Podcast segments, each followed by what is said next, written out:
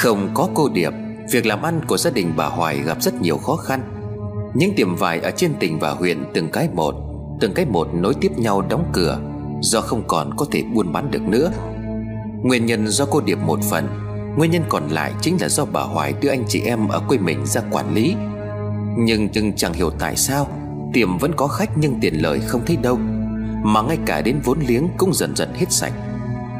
Cuối cùng đến giữa năm 1979 Ông Hải bà Hoài chỉ còn lại trong tay xưởng may Là vẫn còn có thể hoạt động. May mắn cho gia đình ông Hải, Đó là những người lái buôn Trung Quốc năm xưa Vẫn luôn giữ đúng lời hứa của mình. Lúc ông Hải gặp khó khăn, Họ đã ra tay giúp đỡ. Những đơn hàng mà họ mang về cho ông Hải Chính là cứu cánh cuối cùng của vợ chồng ông Hải trong việc làm ăn. Mùa hè năm đó thời tiết rất nóng, Cuối tháng 6 mặt đất cằn cỗi Do đã quá lâu trời không đổ mưa. Giếng nước nhà ông Hải mấy chục năm nay vẫn luôn đầy nước, Thì đến thời điểm này cũng đã cạn đến gần chưa đáy. Nhưng gia đình ông Hải không phải lo lắng quá nhiều, Bởi mặc cho người dân trong làng phải khốn khổ tiết kiệm từng giọt nước, Thì nhà ông Hải luôn có đủ nước để dùng. Bên ngoài nóng như thiêu như đốt, Những cái cây khô cằn chơi gốc dưới nền đất cứng ngả màu vàng, Vậy mà trong cái hầm của nhà ông Hải vẫn lạnh như băng. Điều kỳ lạ hơn đó chính là giếng nước ngọt không bao giờ biết cạn. Điều này tôi cũng có nghe qua ông bà già trong làng kể lại. Bởi năm đó những người cao tuổi chết bởi cái nóng quá nhiều, Thế nên những người già họ vẫn nhớ như in cái mùa hè giết người ấy. Và tôi có nghe họ nói, Làng mình năm đó may mà có cái giếng nước ngọt nhà ông Hải, Nếu không thì cũng khó mà qua khỏi. Những người già trong làng nói như vậy, Bởi vì câu chuyện của anh Huấn kể, anh cũng có nói. Trước năm anh được sinh ra hạn hán đến khô cằn, Đất ruộng nứt nẻ Bố của anh Huấn là ông Hải năm ấy đã mở rộng nhà cửa cho bà con hàng xóm. Vào trong hầm gánh nước về uống. Cả làng trên xóm dưới mọi người ùn ùn kéo đến. Những tưởng việc làm đó sẽ phần nào giúp cho gia đình ông tránh được tai ương kiếp nạn.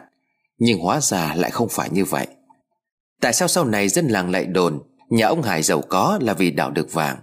Bởi ban đầu tôi cũng nghĩ là do câu chuyện được đồn đại ra ngoài, Nhưng không phải. Chính miệng anh Huấn đã kể lại. Cây giếng đó ban đầu vẫn rất nhiều nước Múc không cạn. Người làng cứ từng gánh, Từng thùng kéo nhau sang xin nước.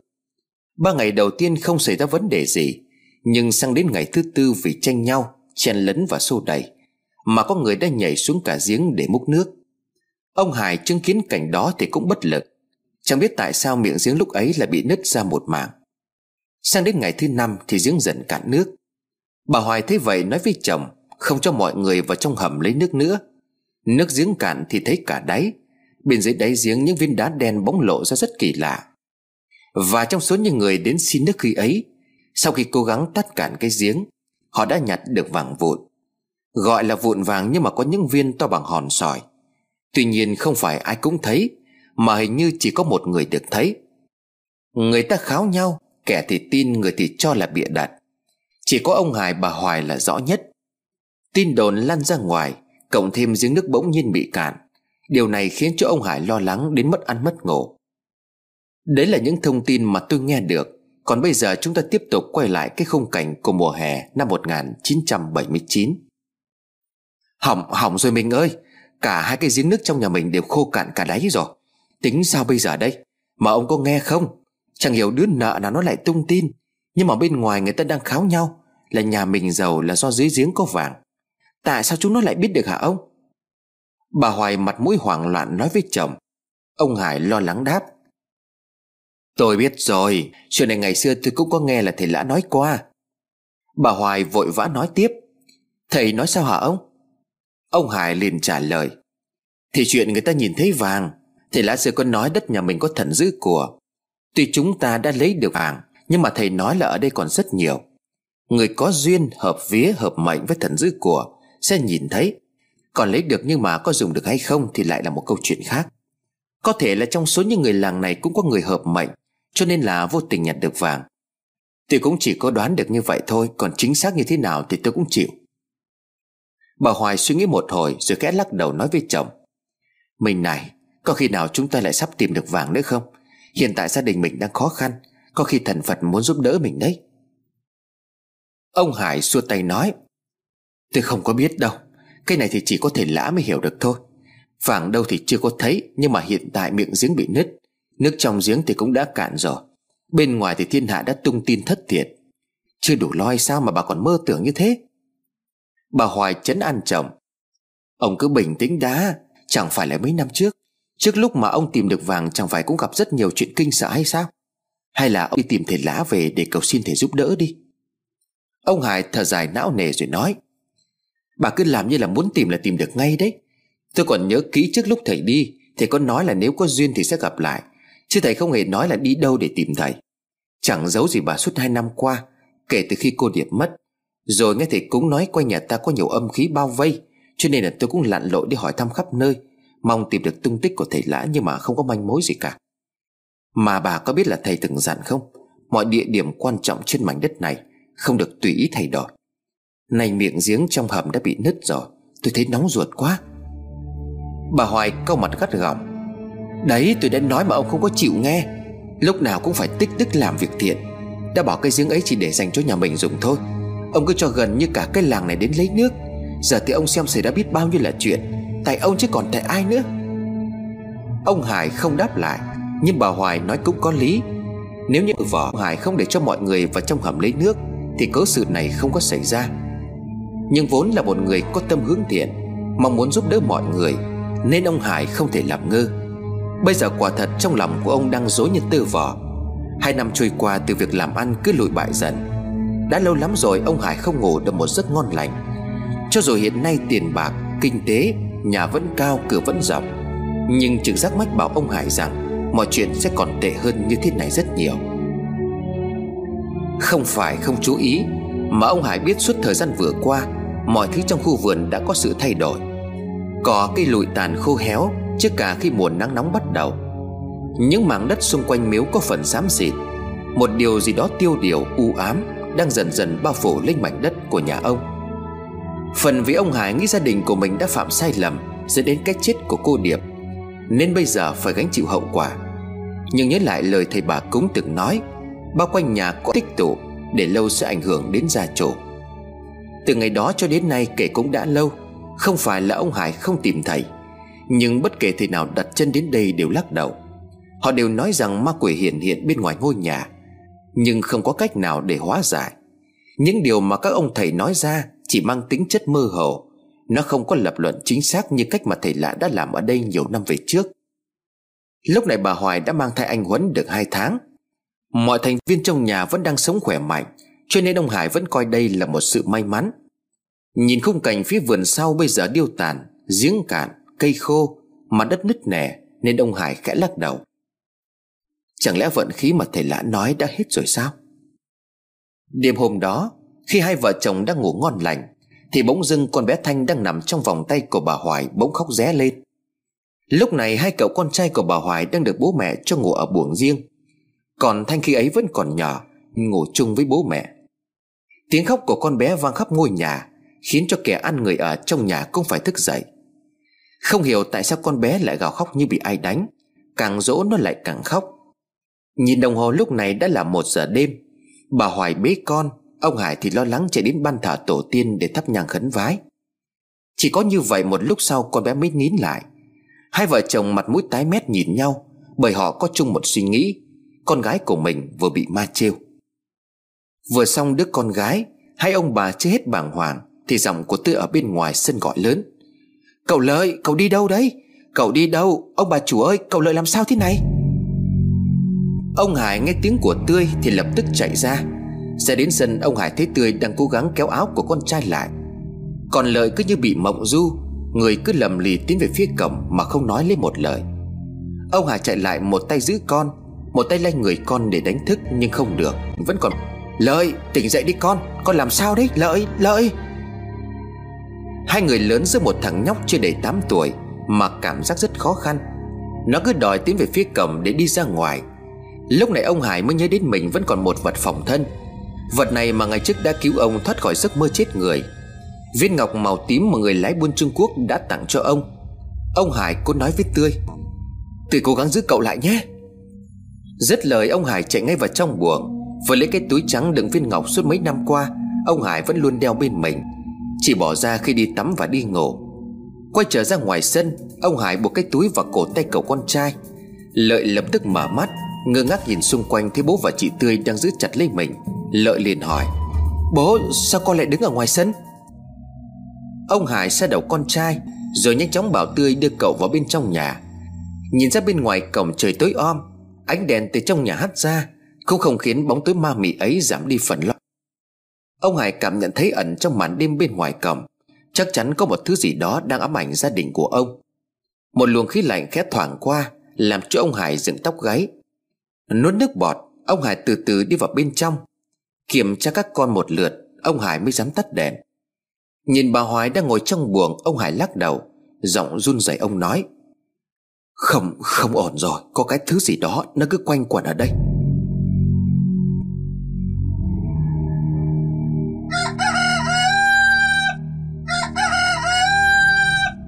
Tiếng gà gáy báo hiệu một ngày mới bắt đầu. Nhưng ngay sau tiếng gà gáy Là tiếng la hét thất thanh của một người giúp việc Đang quét dọn ở ngoài cổng. Mọi người ơi ra đây mà xem này. Ai ai đó đã làm cái chuyện này? Gọi, gọi ông chủ nhanh lên. Ông Hải nghe được tin báo Thì vội vã chạy quên cả mang dép ra ngoài cổng. Trước mặt của ông trên bờ tường quét sơn trắng Có một dòng chữ màu đỏ được viết nham nhở Với nội dung để gây rợn Trả mạng cho tao.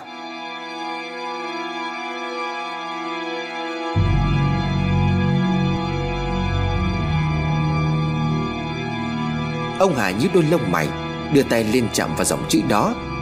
Rồi tay lại, Ông Hải khẽ lùi lại đằng sau mấy bước, Bởi cái thứ viết trên tường kia không phải là sơn, Không phải màu mà chính là máu. Thứ máu đó vẫn còn hơi ướt, Nó dính nhảy nhảy và bốc ra một mùi tanh nồng nặc đáng sợ. Trả lại mạng cho tao. Này, Mày vẫn còn đang suy nghĩ gì đấy? Ông Hải giật mình sau cái vỗ nhẹ vào vai của vợ. Từ sáng đến bây giờ sau khi nhìn thấy dòng chữ viết bằng máu bên ngoài tường, Ông Hải đứng ngồi không yên.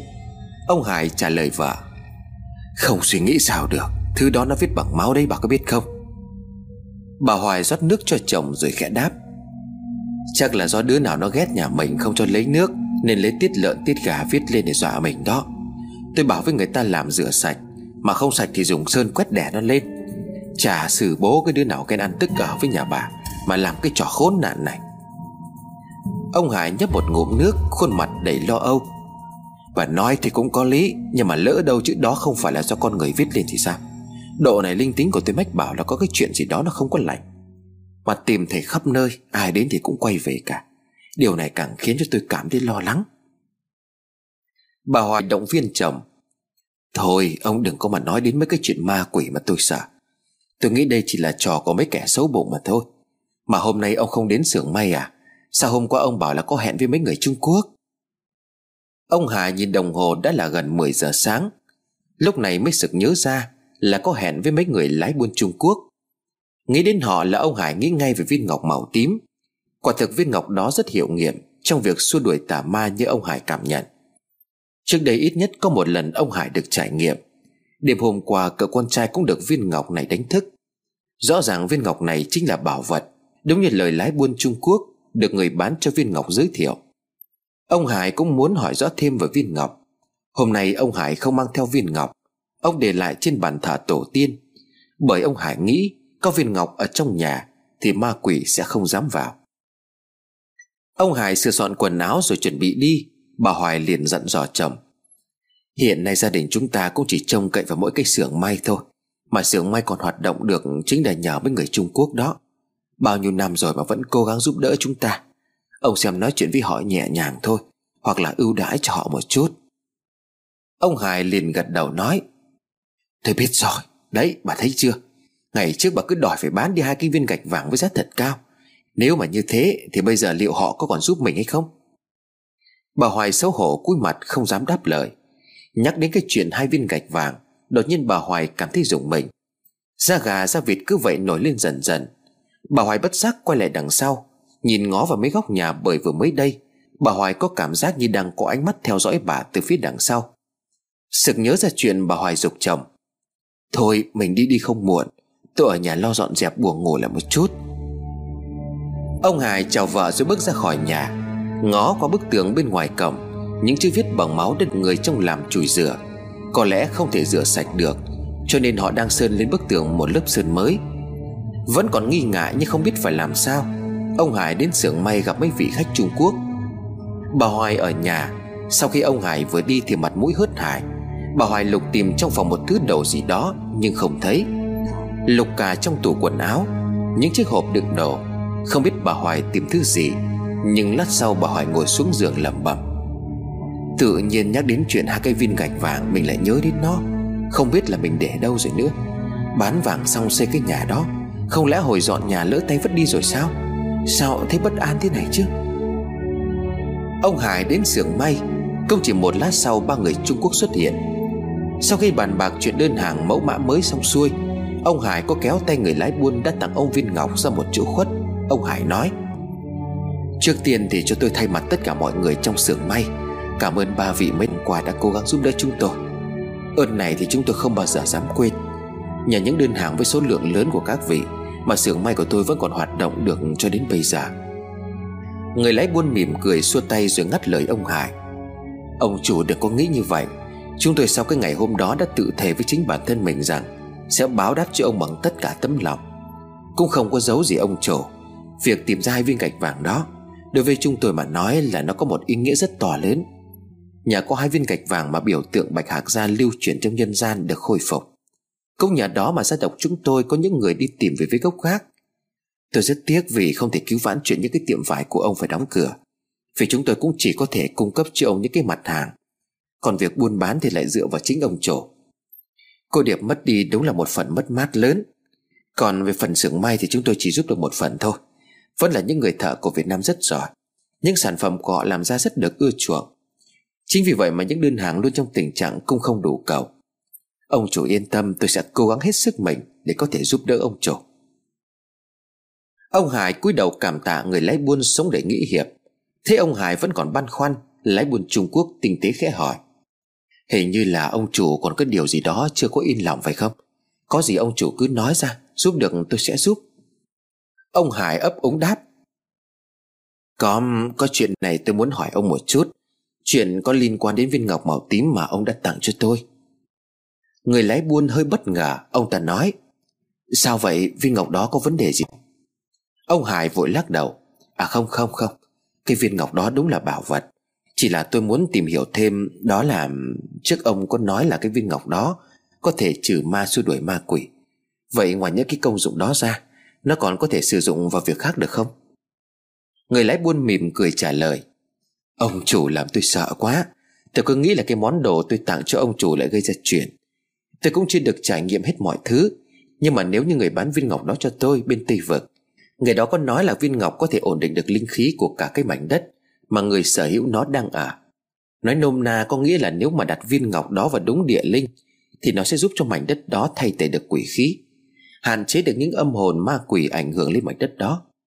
Và thực ra thì đó cũng chỉ là lời nói tầm phào thôi. Tôi cũng không có dám chắc chắn đâu ông chủ ạ. à. Có điều quả thực là đeo viên ngọc đó bên mình, Tôi cảm thấy tâm hồn của mình luôn nhẹ nhàng, thanh thản. Có cái gì đó nó rất dễ chịu.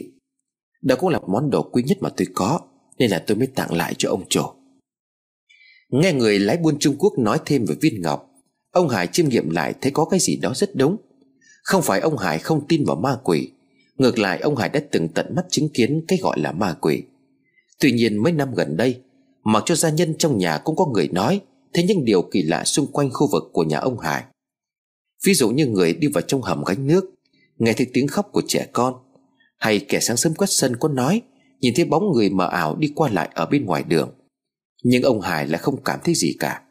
Bây giờ hiểu thêm về viên ngọc Thì ông Hải thầm nghĩ, Chắc có lẽ mảnh đất nhà mình Thực sự đang bị âm khí nó bùa vây, Nhưng mà do luôn đeo viên ngọc bên mình Nên là mình không có cảm nhận thấy.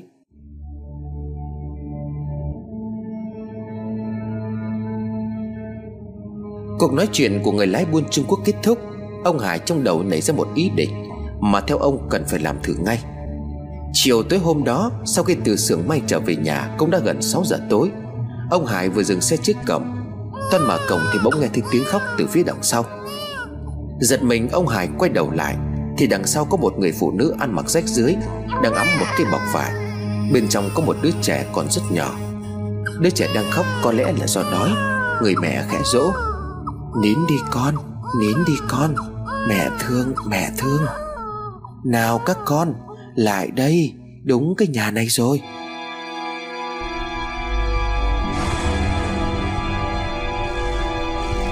Khi mà ông Hải còn chưa kịp định hình, Thì không biết từ đâu xuất hiện phía sau người phụ nữ kia Có phải đến năm sáu đứa trẻ, Gái có trai có. Ai nấy đều xanh xao gầy guộc, Quần áo rách nát. Đôi mắt của tất cả bọn họ thâm quầng Như những người thiếu ngủ. Đôi bàn chân đen xì do phải đi chân trần.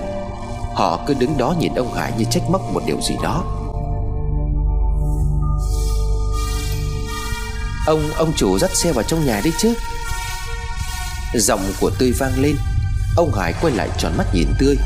Vì cũng ngơ ngác nhìn ông Hải không hiểu chuyện gì đang xảy ra. Tươi nói lại. Ông chủ dắt xe vào trong nhà đi Để em còn đóng cửa. Ông Hải quay lại đằng sau Thì không còn thấy ai đứng ở đó nữa. Chỉ tay về phía đằng sau, Ông Hải ú ớ hỏi. Tươi tươi, những cái người vừa đứng ở đây đâu rồi? Tươi ngó ra ngoài đường rồi đáp. Dạ làm gì có ai đâu ạ. Em nghe thấy tiếng xe máy là biết ngay ông chủ về, Nên là toàn chạy ra mở cổng. Mà từ nãy đến giờ chỉ có một mình ông chủ đứng ở đây thôi, Chứ làm gì có ai đâu ạ. Ủa, ông chủ vừa nói chuyện với ai hả? Ông Hải nghe tin nói mà toát mồ hôi hột. Rõ ràng vừa mới đây, Ông Hải có thấy mấy mẹ con ăn xin. Họ vừa mới đứng ngay sau lưng của ông. Ông còn nhớ rất rõ ánh mắt của họ. Nhưng ánh mắt đó khiến cho ông Hải thấy đau nách trong tim. Sao tươi lại không thấy được? Ông Hải bàng hoàng dắt xe vào bên trong. Chẳng lẽ là mình bị ảo giác? Đi vào bên trong buồng, Ông Hải thấy vợ đang thu xếp đồ đạc gọn gàng. Ông Hải liền hỏi, Bà đang tìm cái gì hay sao Mà lại lôi mấy cái thứ đó ra vậy? Bà Hoài ấp úng đáp À không tìm gì đâu. Mấy cái này lâu không có sở đến. Nên nay tôi xem có dùng được gì thì dùng, Còn không thì vứt nó đi. Có những cái thứ mà từ hồi còn nhà cũ vẫn ở trong này đi này. Nhanh thật đấy mình nhỉ. Mới đó mà tôi đã mang bầu đứa thứ tư rồi đấy. Ông Hải cười xong xoa bụng của vợ. Đột nhiên ông Hải hỏi bà Hoài. À mình này, trong làng của mình có nhà nào nghèo đến mức mà đi ăn xin không nhỉ? Mà nhà đó đông con lắm, Dễ có khi là phải đến sáu bảy đứa. Bà Hoài ngẫm nghĩ một lúc rồi trả lời. Không, làm gì có đâu. Có nhà nào đẻ lắm như vậy thì cả làng phải biết chứ. Mà hai năm gần đây làng mình có còn ăn xin nữa đâu. Bây giờ cuộc sống nó khá hơn thời chúng ta mấy năm về trước. Mà sao mình lại hỏi như thế? Ông Hải mở cửa sổ nhìn lại ra bên ngoài cổng thêm một lần nữa. Bên ngoài không có ai. Ông Hải tặc lưỡi nói. Ờm um, chắc là có lẽ là tôi nhầm. Nhưng mà sao tôi cứ có cảm giác quen quen? Hình như là đã thấy ở đâu đó rồi thì phải. Lạ lắm.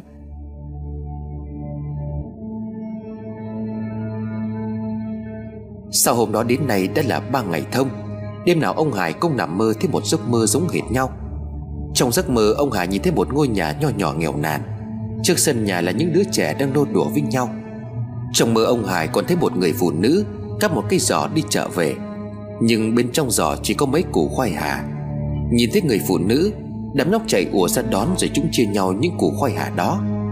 Ánh mắt của người phụ nữ trong ngôi nhà đó nhìn lũ trẻ, Có một nỗi buồn man mác. Không ai thấy nhưng thi thoảng người phụ nữ đó Lại khẽ đưa tay lên lau đi những giọt nước mắt Chỉ chừng rơi xuống. Rồi đột nhiên khung cảnh trong giấc mơ thay đổi. Xung quanh ông Hải lúc này chỉ là một mảnh đất khô cằn đen tối. Mùi su ế từ đâu bốc lên khiến cho ông Hải phải giật mình. Nhưng rồi ông cảm giác mình vừa đụng trúng một thứ gì đó dưới chân. Đưa mắt nhìn xuống dưới, Ông Hải hét toáng lên khi mà nằm dưới đất, Chính là xác một đứa trẻ. Mặt mũi của nó đã teo tóc lại. Chân tay chỉ còn lại da bọc xương Kinh hoàng hơn khi ông Hải bắt đầu nhìn thấy, Nhiều hơn là một chiếc xác. Những cái xác đang nằm rải rác trên mặt đất để ghê rợn. Mặc dù sau đó tỉnh lại Và biết rằng chỉ là mơ, Nhưng ông Hải có cảm giác như mình vừa trở về từ ngôi nhà đó. Mọi thứ đều rất thật, Nếu chỉ là một giấc mơ bình thường thì không sao. Đằng này sau buổi chiều tối ấy, Đã ba đêm ông Hải mơ cùng một giấc mơ. Nhìn sang bên vợ thì bà Hoài vẫn còn đang ngủ. Lúc này mới là 4 giờ sáng. Ông Hải nằm vắt tay lên chán suy nghĩ, Ông có nghĩ xem ngôi nhà trong giấc mơ đó là ai, Người phụ nữ và những đứa trẻ đó là ai, Và tại sao họ lại đến đây, Tại sao họ lại xuất hiện trong giấc mơ của ông? Ông Hải chắc chắn rằng ông chưa từng gặp họ bao giờ, Nhưng chẳng hiểu sao ông Hải thấy có điều gì đó rất quen thuộc. Ít nhất là ông Hải đã từng nghe về họ ở đâu đó rồi. Lay người cậu vợ dậy, Ông Hải khẽ gọi, Này này Dậy đi tôi hỏi cái này. Bà Hoài vẫn còn đang ngái ngủ, chờ mình quay sang phía chồng bà Hoài đáp. Gì đây, trời sáng rồi hả ông? Sao ông lại dậy sớm thế? Ngủ một chút nữa đi. Ông Hải thở dài nói, Nào đã sáng đâu, Tôi lại vừa mơ thấy ác mộng. Có cái chuyện này tôi muốn hỏi bà.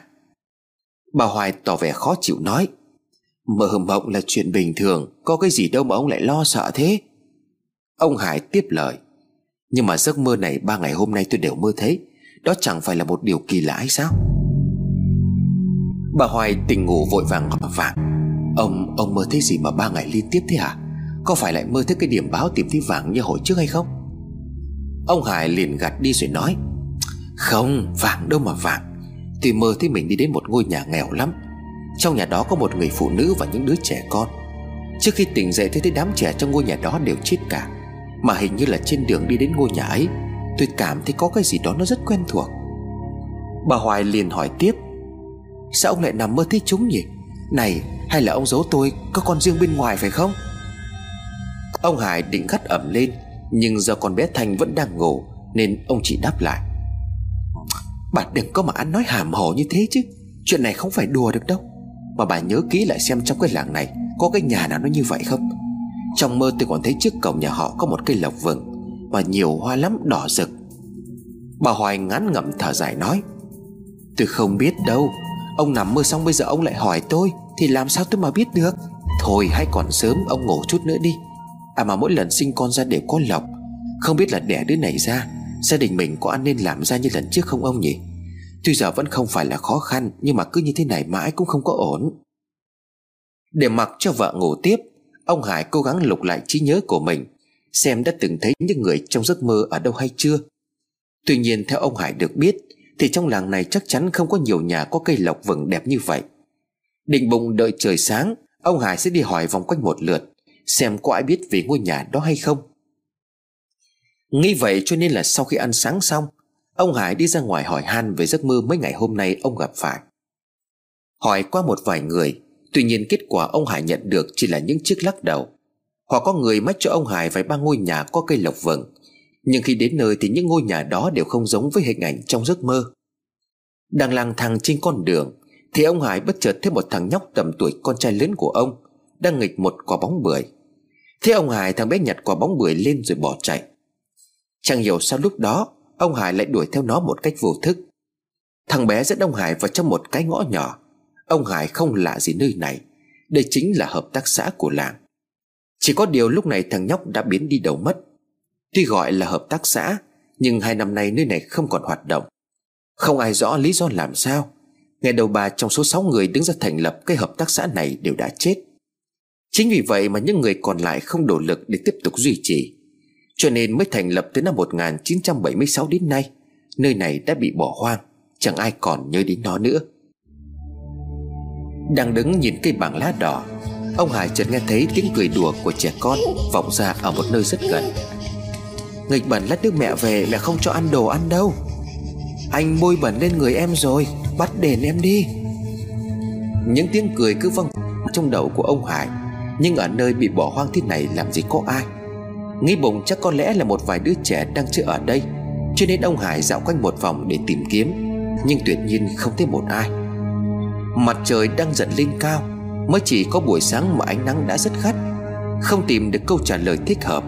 Ông Hải toan đi về Thì gặp ngay một ông lão đang cầm cây xào tiến lại gần. Ông Hải mà lời chào. Chào cụ, cụ đi đâu thế hả? Ông lão nhìn ông Hải gật đầu đáp lại.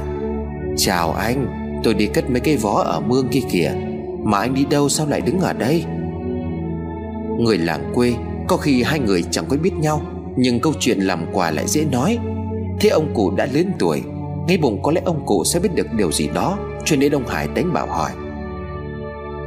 Dạ thưa cụ, không có dấu gì cụ. Tôi đang đi tìm một ngôi nhà có một cây lộc vừng Cây lộc vực đó đến mùa nở hoa đẹp lắm, Đỏ kín cả một cây luôn. Cũng làng này có cây lộc vừng nào như vậy không à Ông cụ chống cây xào xuống đất Rồi vỗ vỗ vào đầu, Sau đó chỉ tay về chiếc chuồng bò trống không của hợp tác xã rồi nói. Chính là ở đây chứ đâu nữa. Nhưng mà đấy là câu chuyện của 4 năm về trước rồi. Khi đó ở đây chưa phải là hợp tác xã. Chỗ cái chuồng bò kia nếu mà tôi nhớ không có nhầm Thì ngày trước có một cây lộc vừng rất đẹp. Nhà tôi ở ngay gần đây. Sau này làm hợp tác xã nên là họ thu đất lại Làm lại hết rồi. Ông Hải tròn mắt ngạc nhiên. Ông Hải hỏi tiếp nhưng mà giọng khá run rẩy. Cụ, cụ cho tôi hỏi thêm là Có phải cây lộc vừng đó nằm trước cổng một ngôi nhà không ạ? à? Ông cụ gật đầu rồi đáp. Đúng rồi, Trước ở đó là nhà của cô Chín. Cô ta cũng tầm tầm tuổi anh đấy. Bố mẹ mất sớm, Một mình cô ta sống ở đó. Nhưng mà hình như là bỏ xứ đi đâu mấy năm nay rồi. Kể ra thì cũng tội nghiệp lắm. Thế bảo là bị mấy người xây cái hợp tác xã này đòi đất. Không cho ở nữa nên là đành phải đi. Mà nguyên nhân là do bố mẹ vay nợ của người ta. Không trả được nên là bán đất. Sau đó thì cả hai người đều tự tử. Để lại cô con gái một mình, Chẳng chồng con gì cả. Ông Hải tắt mồ hôi hột, Nuốt nước bọt ông Hải lẩm bẩm nói, Sao lại không có con? Rõ ràng là mình thấy trong nhà đó có nhiều trẻ con mà. Ông cụ dường như đang nghe thấy nên lập tức hỏi lại À ra vậy Vậy anh có phải là bạn của cô Chín hay không? Chắc là bạn nên là đến đây tìm nhà có phải không vậy? Ông Hải còn đang lúng túng thì ông cụ nói tiếp, Đấy không phải là con của cô Chín đâu Toàn là trẻ mồ côi, trẻ lang thang. Cô ấy nhặt ở ngoài đường đem về nuôi đấy. Năm đó mới kháng chiến xong Dân còn nghèo Rồi người chết vì bom đạn Kẻ thì bỏ mạng nơi chiến trường. Cha mẹ chết đi để lại con cái bơ vơ Lang thang và cơ nhữ.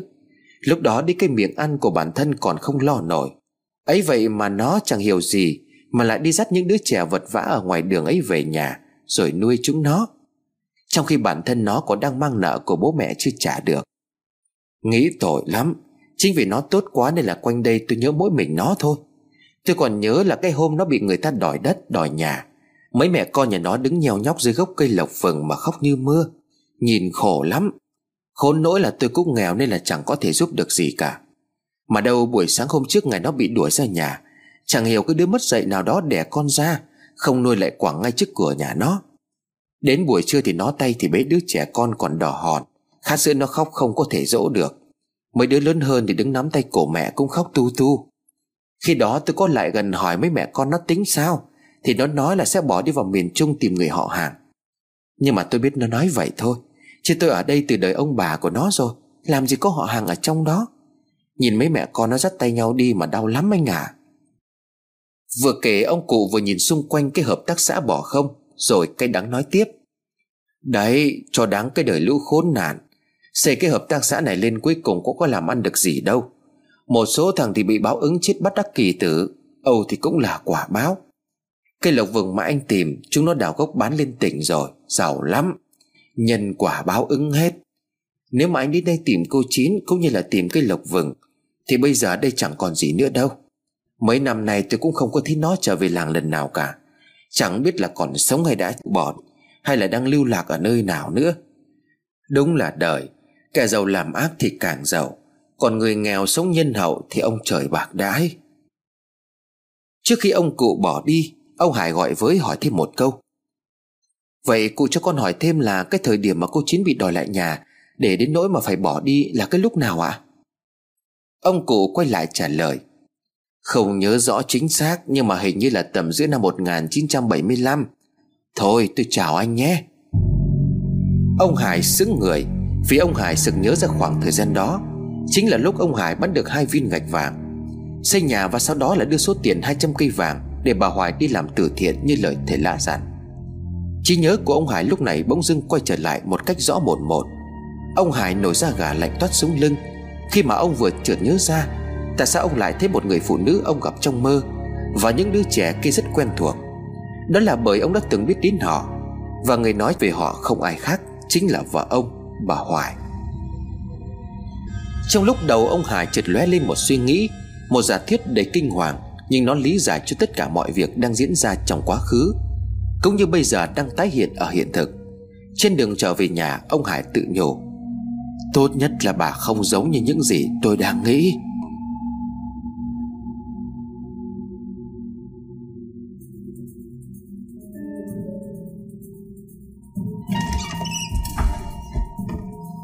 Về đến nhà, Ông Hải sộc thẳng vào trong buồng. Bà Hoài đang bế con Thanh.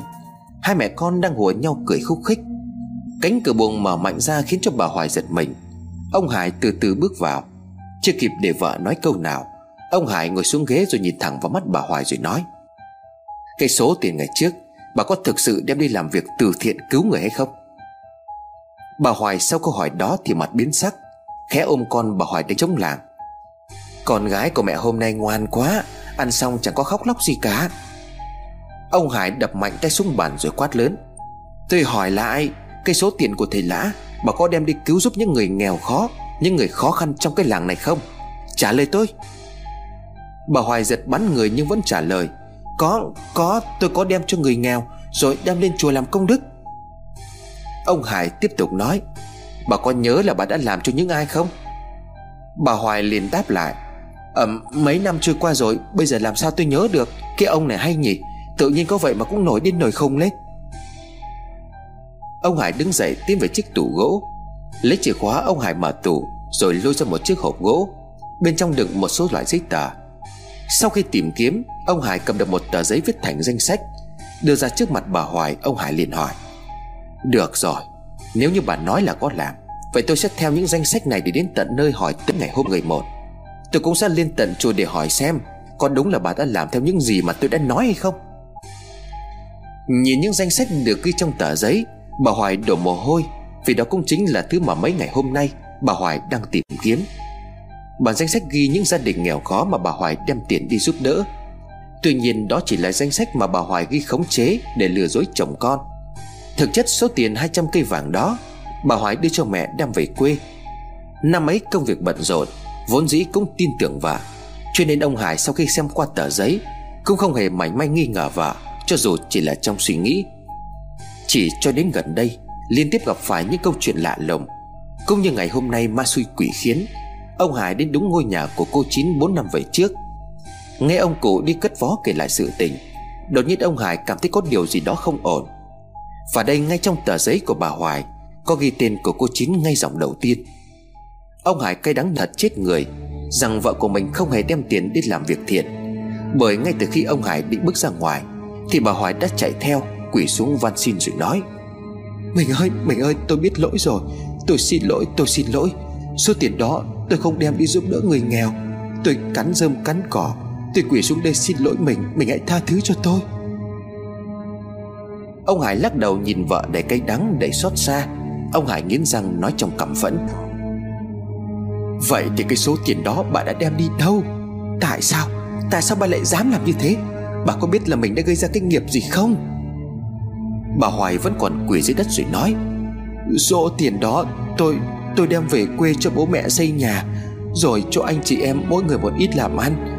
Nhưng mình yên tâm, Tôi vẫn nói với mọi người đó là tiền của mình cho, Nói sai câu nào tôi chết không dám mắt. Ông Hải đập đầu vào trong tường hoảng loạn, Lôi vợ đứng dậy, Ông Hải quát tháo nhưng đó không phải là vấn đề. Vấn đề ở đây chính là cái số tiền đấy chúng ta không được phép tiêu. Bà điên rồi, Bà điên thật rồi. Sao bà dám dùng cái số tiền đó để đi cho người thân? Quần khốn nạn. Bà có biết là những ai trong danh sách này Đã phải chết vì chờ đợi bà không? Tất cả đều đã được ông trời sắp đặt. Tại sao? Tại sao bà lại dám làm như thế? Trả lời tôi đi. Tiếng quát ầm mỹ ở trong nhà Khiến cho những kẻ ăn người ở cũng phải phát khiếp. Mẹ bà Hoài đang trông hai cháu, Nghe thấy hai vợ chồng con cái đang xảy ra mâu thuẫn, Thì vội vàng liền chạy đến. Nhìn thấy con gái đang quỳ dưới đất, Mẹ bà Hoài chua xót miếu máu nói với con rể, Con ơi, có gì thì đóng cửa bảo nhau, Còn quát vợ con, Bắt vợ con quỳ thế này thì người ta nhìn thấy không có hay đâu con. Mẹ xin con, Có gì từ từ hãy nói. Ông Hải đóng cửa buồng lại, Nhìn mẹ vợ, ông Hải lắc đầu nói, Bà còn nói được những câu đó hay sao? Tôi đối xử với gia đình các người không hề tệ, Thậm chí là còn giao cả cơ ngơi của gia đình này cho các người quản lý. Để rồi sao? Tiền mất không nói gì, Nhưng mà đến cả những cái tiệm vải cũng bị các người làm cho sập tiệm. Dù vậy nhưng đã bao giờ tôi trách móc hay là than phiền một câu nào với các người chưa? Vậy mà các người Các người đã dối tôi suốt cả 4 năm qua. Gia đình các người thật là quá vô lương tâm. Bà Hoài ngẩng mặt lên nhìn chồng, Nước mắt ngắn dài rồi nói, Mình ơi, mẹ không biết gì cả. Mẹ không hề biết số tiền đó là tiền của người khác. Tôi chỉ nói đó là tiền của chúng ta thôi. Mẹ không biết gì nên là đừng chửi mẹ tội nghiệp. Giờ thành ra thế này, tôi cũng chỉ biết cúi đầu xin mình tha thứ. Thả lỗi cho tôi mình ơi. Mẹ ơi, số tiền mà con đưa cho mẹ, Thực ra là tiền của một người gửi lại Để đem đi cứu giúp cho những người nghèo trong làng Nhưng con nhìn tiền hoa mắt đã không làm như thế. Con đã lừa dối mọi người. Bà Hoài nghe xong thì choáng váng đến mức gần ngã quỷ nếu như bà không kịp bám vào bức tường Khổ thân người mẹ già năm nay cũng đã lớn tuổi. Trước giờ bà vẫn nghĩ số tiền đó là con gái làm ăn dành dụm Để báo hiếu bố mẹ Giúp đỡ anh chị em. Này mới vỡ lở ra chuyện động trời này Khiến cho bà cảm thấy lương tâm của mình cắn rứt. Ông Hải một lần nữa định giơ tay đánh vả, Nhưng nhìn con bé Thanh đang nằm trên giường Đôi mắt của nó đen nhánh to tròn Vẫn đang hướng nhìn về phía người lớn Mang đầy tội lỗi một cách ngây thơ. Hơn nữa trong bụng của bà Hoài bây giờ Vẫn đang mang thai tháng thứ ba, Ông Hải không lỡ xuống tay. Quá đau buồn, ông Hải nói thêm với mẹ vợ. Mẹ về đi, Chuyện này ai gây ra thì người đó phải chịu. Bây giờ con cũng không biết phải làm thế nào nữa đâu. Nhưng mà lẽ cái gia đình này đến hồi kết thật rồi. Quay sang nhìn bà Hoài, Ông Hải cũng quỷ xuống, Mỉm một nụ cười để chua chát. Ông Hải khẽ nói, Tôi thấy sợ bà, Tôi thấy ghê tởm bà khi mà những năm qua Tôi vẫn có thể ngồi chung với một con người độc ác, Nhẫn tâm thủ đoạn như bà. Đúng phải Chuyện này cũng có lỗi là ở tôi, Bởi tôi là chồng của bà. Bà hãy cứ tiếp tục sống với những đứa con Vì bản thân của bà. Tôi hy vọng nếu như thực sự có quả báo, Thì tất cả sẽ chút lên đầu của tôi. Bởi những đứa con của tôi được bà sinh ra, Chúng không có tội tình gì cả. Ông Hải bước ra khỏi buồng, Trước ánh nhìn để sợ sệt của người làm. Hai mẹ con bà Hoài ở bên trong vẫn ôm nhau khóc. Nhưng những giọt nước mắt ấy đã quá muộn màng. Ngày hôm sau mẹ bà Hoài trở về quê. Bà Hoài sai người đi chợ mua đồ về làm cơm cúng. Chẳng phải ngày lễ, chẳng phải ngày rằm. Chỉ đơn giản là khi con người ta có một nỗi lo không thể bấu víu vào đâu. Để làm một điểm tựa, Thì họ sẽ tìm đến tâm linh thần thánh. Bởi họ nghĩ chỉ cần cúng vái, Đốt vàng mã cho họ, Thì một thế lực siêu nhiên nào đó sẽ tìm cách bảo vệ cho họ.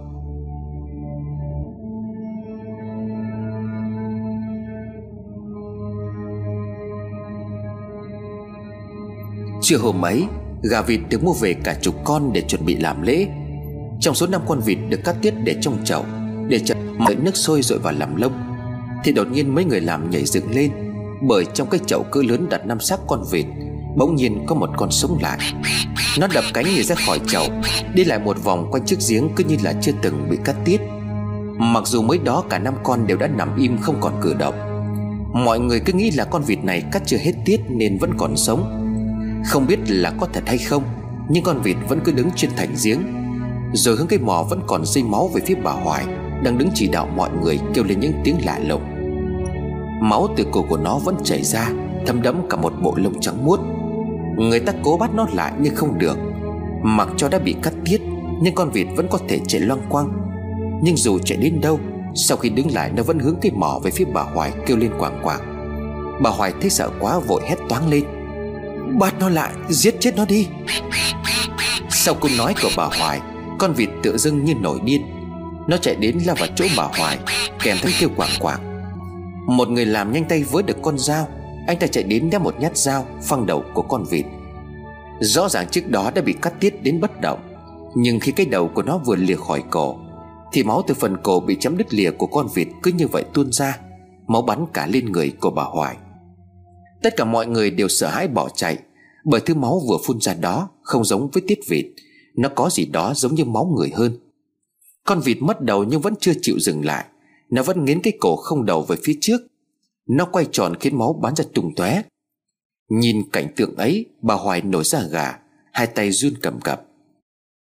Một lúc sau, con vịt ngã xuống đất. Máu từ cổ của nó vẫn chảy rất đen xỉ Không ai dám làm thịt con vịt đó nữa. Bà Hoài sai người cho nó vào trong túi, Rồi đem vứt ra bãi rác. Chuyện con vịt khiến cho mọi người trong nhà Cảm thấy có điều gì đó đáng sợ. Không dám nói trước mặt, Nhưng những người làm đồn nhau rằng, Bà Hoài có lẽ làm gì thất đức, Nên mới sợ hãi mà cung kính bất ngờ. Đến khi làm đồ cũng còn xảy ra chuyện kinh dị. Cũng bởi bà Hoài trước nay, Luôn có tháo không được lòng người ăn kẻ ở. Gần đây lại bị ông Hải chửi mắng, Nên họ càng tin bà Hoài đã làm điều gì đó sai trái. Đem chân gà đi xem, Thì bà Hoài tá hỏa khi thầy nhìn vào hai chân của nó Rồi phán một câu lạnh gáy. Gia đình sắp gặp điểm hung, Rất có thể sẽ có người phải chết.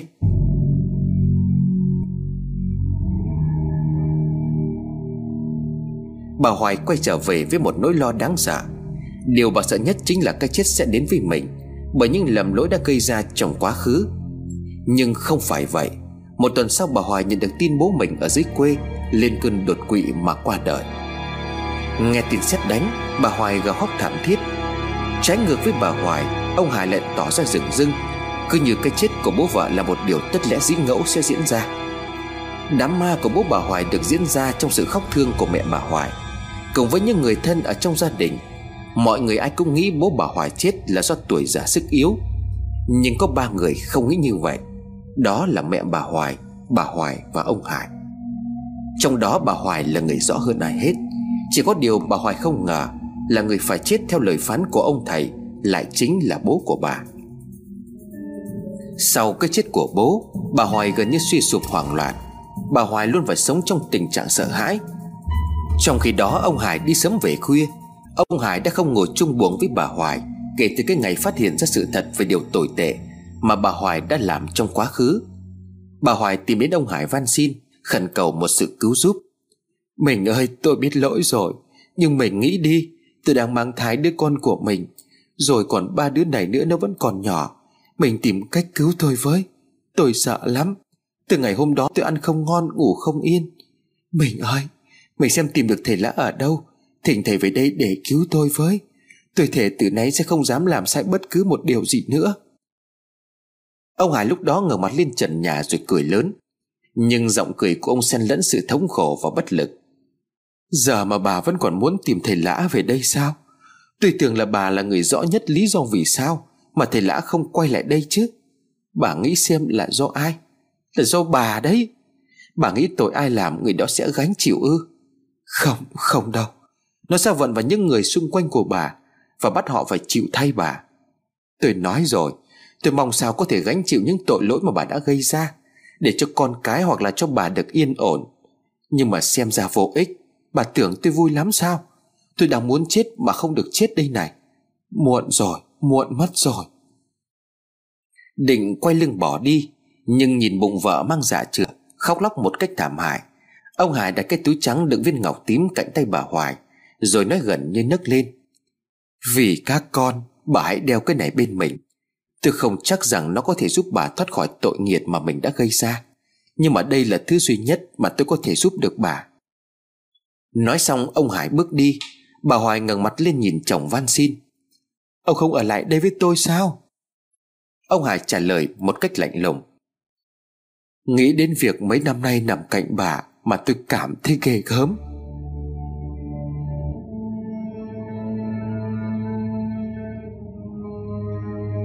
Bầu không khí ngột ngạt, u ám tiêu điều, Cứ như vậy dần dần bao trùm lên ngôi nhà rộng rãi, Nhưng nay đã dần dần lụi bại. Mang thai anh Huấn đến tháng thứ bảy, Thì xưởng may của gia đình ông Hải bị cháy. Toàn bộ hàng hóa máy móc bị ngọn lửa thiêu rụi chỉ trong một đêm. Cháy sạch, mất sạch, Lúc này tài sản duy nhất của gia đình ông Hải Chỉ còn lại số tiền tiết kiệm. Vài mảnh đất dự phòng và ngôi nhà đang ở.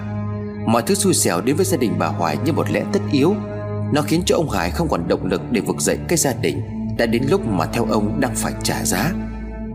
Kẻ ăn người ở trong nhà cũng dần dần sát lánh bà Hoài. Họ không chịu nổi cái tính cồn cáu Hay quát tháo chút giận lên đầu của họ Mỗi khi bà Hoài bực dọc. Cậu con trai thứ ba và cũng là người con thứ tư của bà Hoài ra đời, Đó là anh Huấn. Anh Huấn sinh ra đúng vào cái thời điểm Mà gia đình anh đứng bên bờ vực sụp đổ. Ngày để anh ra, Ông Hải không quan tâm anh như những anh chị trước đó có vẻ như vì sự căm thù bà Hoài Mà ông Hải cũng ghét lây sang cả anh Huấn. Ngay từ nhỏ, Anh Huấn đã phải chứng kiến cảnh ông Hải đánh đập bà Hoài. Điều này anh Huấn kể khiến tôi cảm thấy khá ngạc nhiên. Bởi những thứ mà anh kể trước đây Trên lúc nào anh nói, Ông Hải đánh đập bà Hoài. Mặc dù trước đó xảy ra nhiều chuyện còn kinh khủng hơn. Tôi nhớ khi nhớ về tuổi thơ, Anh Huấn thường hay thở dài nói, Ông ấy đi uống rượu cả ngày lẫn đêm cứ hết về nhà nhìn thấy mẹ anh là ông ấy lại đánh. Ngày đó anh chị đâu chừng 8-9 tuổi. Các anh chị thì cũng lớn hơn một chút, Nhưng mà chỉ có anh là bênh mẹ thôi. Còn lại chỉ đứng nhìn bố đánh mẹ mà không có dám can. Tôi liền hỏi lại, Vậy người làm khi ấy thì đâu hết cả rồi?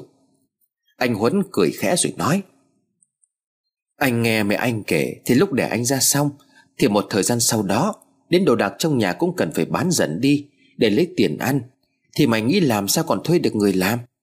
Anh lúc nhỏ là phải quét dọn, Ăn uống kham khổ.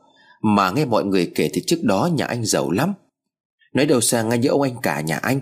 Ông ấy dù sau này nhà chẳng có gì, Nhưng mà vẫn quen thói sống giàu sang. Chắc có lẽ ngày trước ông ấy được sống sướng thật. Có lẽ cũng bởi vì vậy Mà tôi và anh Huấn dễ nói chuyện với nhau hơn.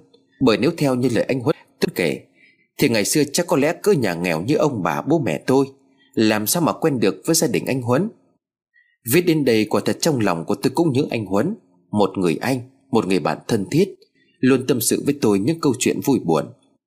Mặc dù câu chuyện mà anh Huấn kể lại cho tôi Không chỉ là do anh được nghe kể từ bố mẹ của mình. Tôi chợt nghĩ có lẽ sau khi để anh Huấn, Bà Hoài bị mọi người ghẻ lạnh, Phải sống trong sự đầy đọa từ phía người chồng. Bà Hoài chỉ còn biết tâm sự, Nói chuyện với người con trai nhỏ bé của mình. Cũng là người luôn bên bà mỗi khi bị ông Hải đánh đập. Những lúc như thế, Con người ta thường hay kể hết nỗi lòng của mình. Dù cho đó có là sự sai lầm, Là tội ác họ đã gây ra trong quá khứ, Điều đó phần nào giúp cho họ thanh thản. Bởi thế nên tôi tin câu chuyện của anh Huấn là sự thật. Nhưng còn một lý do vì sao ông Hải cùng ba người con trai phải chết, Cũng như trong đám tang của anh Huấn, Bà Hoài ngờ mặt lên trời mắng trời giữa màn mưa Dưới những trận sấm sét vang trời. Mày đã hài lòng chưa, con quỷ cái? Câu nói ám ảnh tôi suốt cả ngày hôm nay Rồi đã viết tất cả những gì mà anh Huấn kể ra đây, Sâu chuỗi nó lại thành một câu chuyện hoàn chỉnh, Theo những mốc thời gian đã định. Nhưng tôi vẫn chưa thể có một lời lý giải hợp lý cho ba từ Con quỷ cả hoài đã nói. Con quỷ cái đó là ai? Điều mà tôi có thể giải thích khi viết đến những dòng này Chính là người phụ nữ ăn xin hay được nhắc đến với cái tên là cô Chín. Tuy mơ hồ nhưng chắc chắn đó không phải là cô Điệp. Bởi anh Huấn có nói, Mỗi khi nhắc đến cái tên cô Điệp, Bà Hoài thường xoa đầu anh cười hiền hậu rồi nói, Nếu mà cô Điệp còn sống, Chắc rằng cô sẽ thương con lắm đấy. Cô Điệp là một người tốt. Vậy thì người mà bà Hoài chửi rủa chỉ có thể là cô Chín. Anh Huấn cũng không kể cho tôi Về việc vì sao mà bố anh cũng như hai người anh của anh phải chết.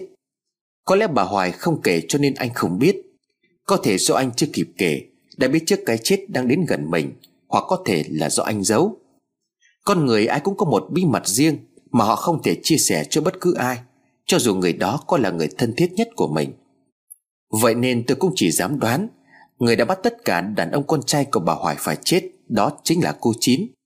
Cô Chín đã báo oán gia đình của bà Hoài, Bởi chính bà Hoài không giữ đúng lời hứa giúp đỡ cô, Khiến cho cô Chín cùng những đứa trẻ đi theo mình phải chết.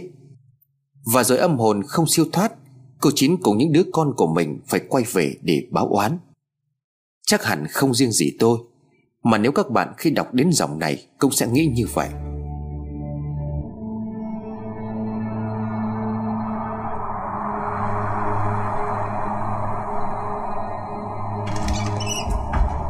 Tiếng gió ở bên ngoài thổi mạnh đập vào cánh cửa sổ phòng khách, Chính là phía cửa sổ nhìn sang sân sau của nhà bà Hoài.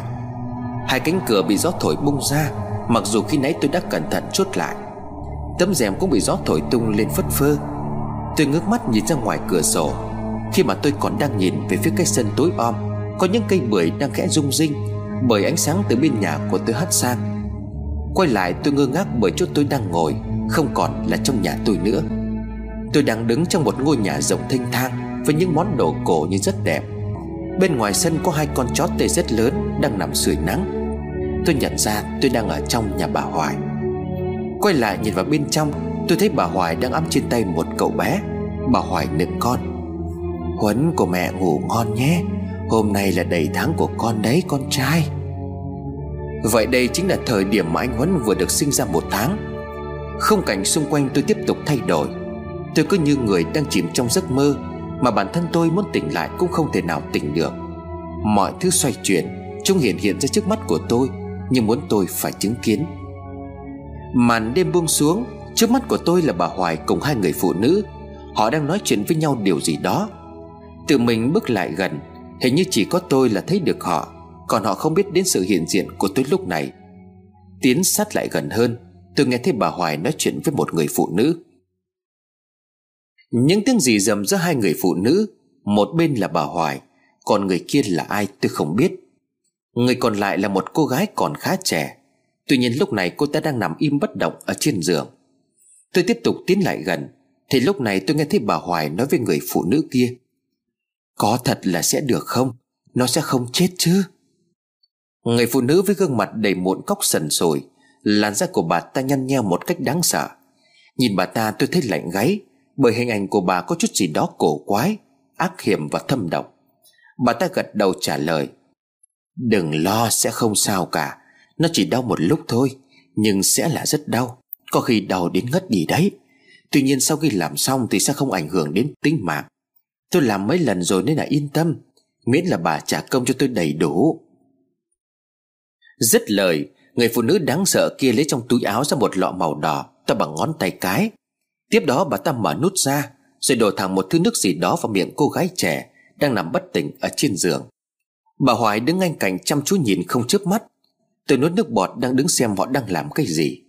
Bất ngờ tôi giật mình Bởi cô gái đang nằm trên giường Cái đột nhiên dãy ruộng một cách đầy đau đớn. Cô ta mở to mắt nhưng chỉ có lòng trắng trợn ngược lên. Miệng há hốc mồm cô ta gào thét.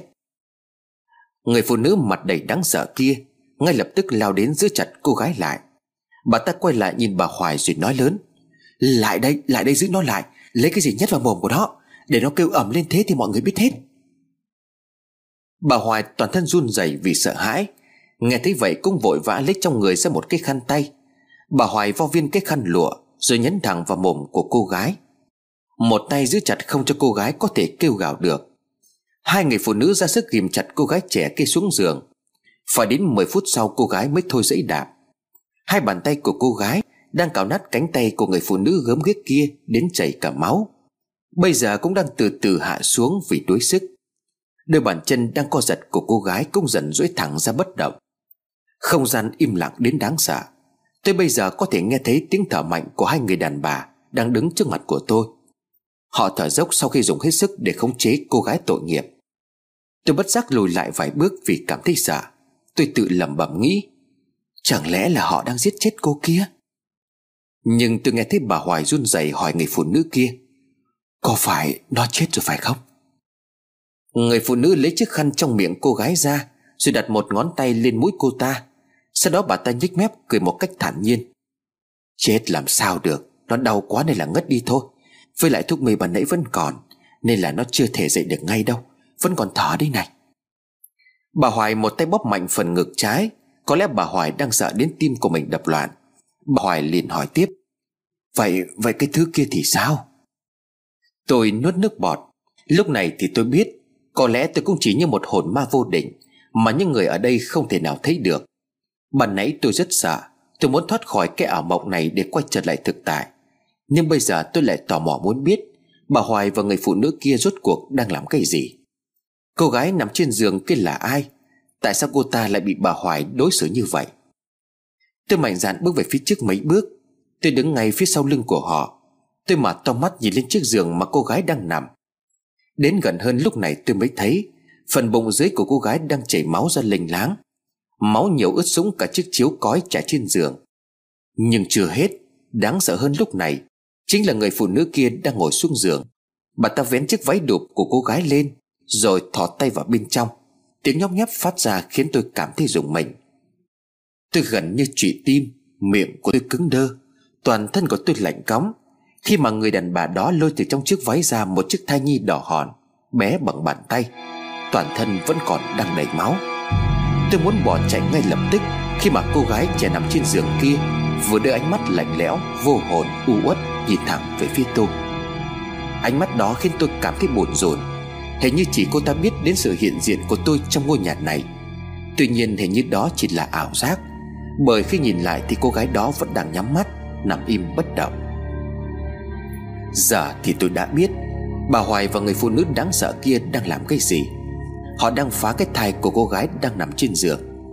Một viễn cảnh quá kinh hoàng Liếc qua gương mặt của bà Hoài, Tôi thấy bà đang khẽ mỉm cười. Còn người đàn bà vừa dùng tay móc cái thai bé bỏng kia ra khỏi cơ thể của mẹ nó, Nhưng mặt không một chút biến sắc. Khuôn mặt của mụ ta còn đáng sợ hơn ma quỷ. Mụ đặt cái thai tội nghiệp đã bị giết chết bởi chính mụ trong một cái túi nhỏ, Rồi nói với bà Hoài. Này, mang đi chôn ngay đi, Mà không chôn tạm ở đâu đó trong nhà này thôi. Gần nửa đêm rồi, Đem ra bên ngoài không có tốt đâu. Chôn tạm ở đâu đó sáng mai hãy tính. Bà Hoài đưa bàn tay run rẩy như cầy sấy, Cầm lấy chiếc túi rồi nuốt nước bọt. Ánh mắt của bà đầy lo lắng hỏi, Thế còn nó Nó có chết không?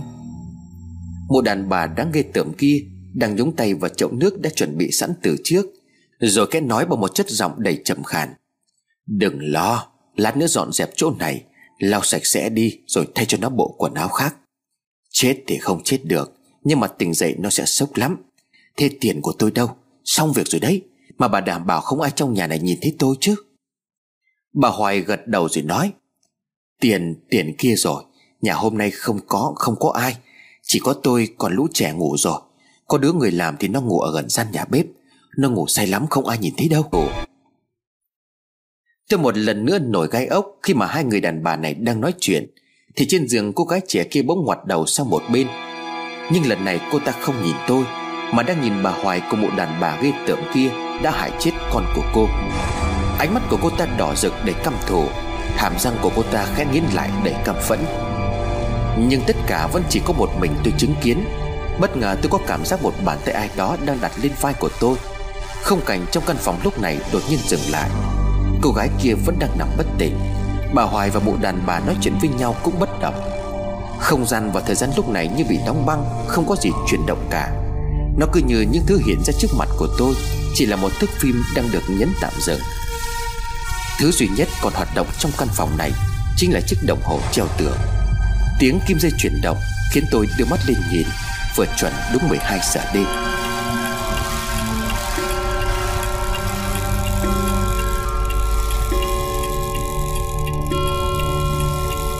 Kim đồng hồ quay ngược lại một cách nhanh chóng. Kim dây đảo chiều cùng với nó Là không cảnh nơi tôi đang đứng cũng biến động không ngừng nghỉ. Ánh sáng bóng tối cứ như vậy thay phiên nhau Lúc ẩn lúc hiện. Bàn tay của ai đó vẫn đang đặt lên vai của tôi. Nhìn bàn tay đó tôi biết Đó chính là bàn tay của một người phụ nữ. Nhưng nó là của ai thì tôi không thể đoán ra được. Nhưng ngón tay thon dài ấy biến mất. Cũng là lúc không gian xung quanh tôi dừng lại. Cái đồng hồ cũng đã dừng chuyển động. Bây giờ cơ thể tôi mới có thể cử động. Tôi quay ngoắt lại đằng sau, Để nhìn xem ai đứng sau mình ban nãy mà chẳng có ai. Lúc này đã là 8 giờ sáng, Tôi vẫn đang ở trong căn phòng ấy. Chỉ có điều lúc này không có bà Hoài Và một đàn bà khiến tôi hoảng sợ lúc trước nữa. Trên giường vẫn là cô gái trẻ kia, Nhưng cô ta đang mặc một bộ quần áo khác. Cô ta đang ngồi đó với vẻ mặt vui tươi, rạng rỡ. Một tay cô khẽ xoa bụng rồi mỉm cười. Con yêu của mẹ Mẹ hạnh phúc quá. Tôi không hiểu chuyện gì đang xảy ra với mình nữa. Mọi thứ đang diễn ra một cách lộn xộn khó hiểu. Cô gái đang ngồi trên giường kia chẳng phải vừa nãy bị hãm hại. Cái thai của cô ta đã bị một đàn bà kia cùng bà Hoài lấy ra từ trong bụng, Cho vào chiếc túi bóng, Rồi bảo bà Hoài đem đi chôn. Vậy sao bây giờ cô gái vẫn đang ngồi ở đây bình thản đến như vậy? Bên ngoài có tiếng mở cửa. Một người đàn ông ra dám nắng, Mặc bộ quần áo nâu cũ sờn. Ống quần được sắn qua đầu gối. Anh ta mở cửa mặt hớt hải Nhễ nhại mồ hôi mồ kê. Anh ta liền gọi lớn. Tươi sao còn ngồi đó? Ra đây nhanh lên. Bà chủ bà chủ sắp sinh rồi này. Mau ra phụ xem bà đỡ cần gì để còn chuẩn bị chứ. Nhanh lên. Tươi, Cô gái trẻ này tên là Tươi, Người giúp việc cho gia đình bà Hoài Trong câu chuyện mà anh Huấn đã kể lại cho tôi.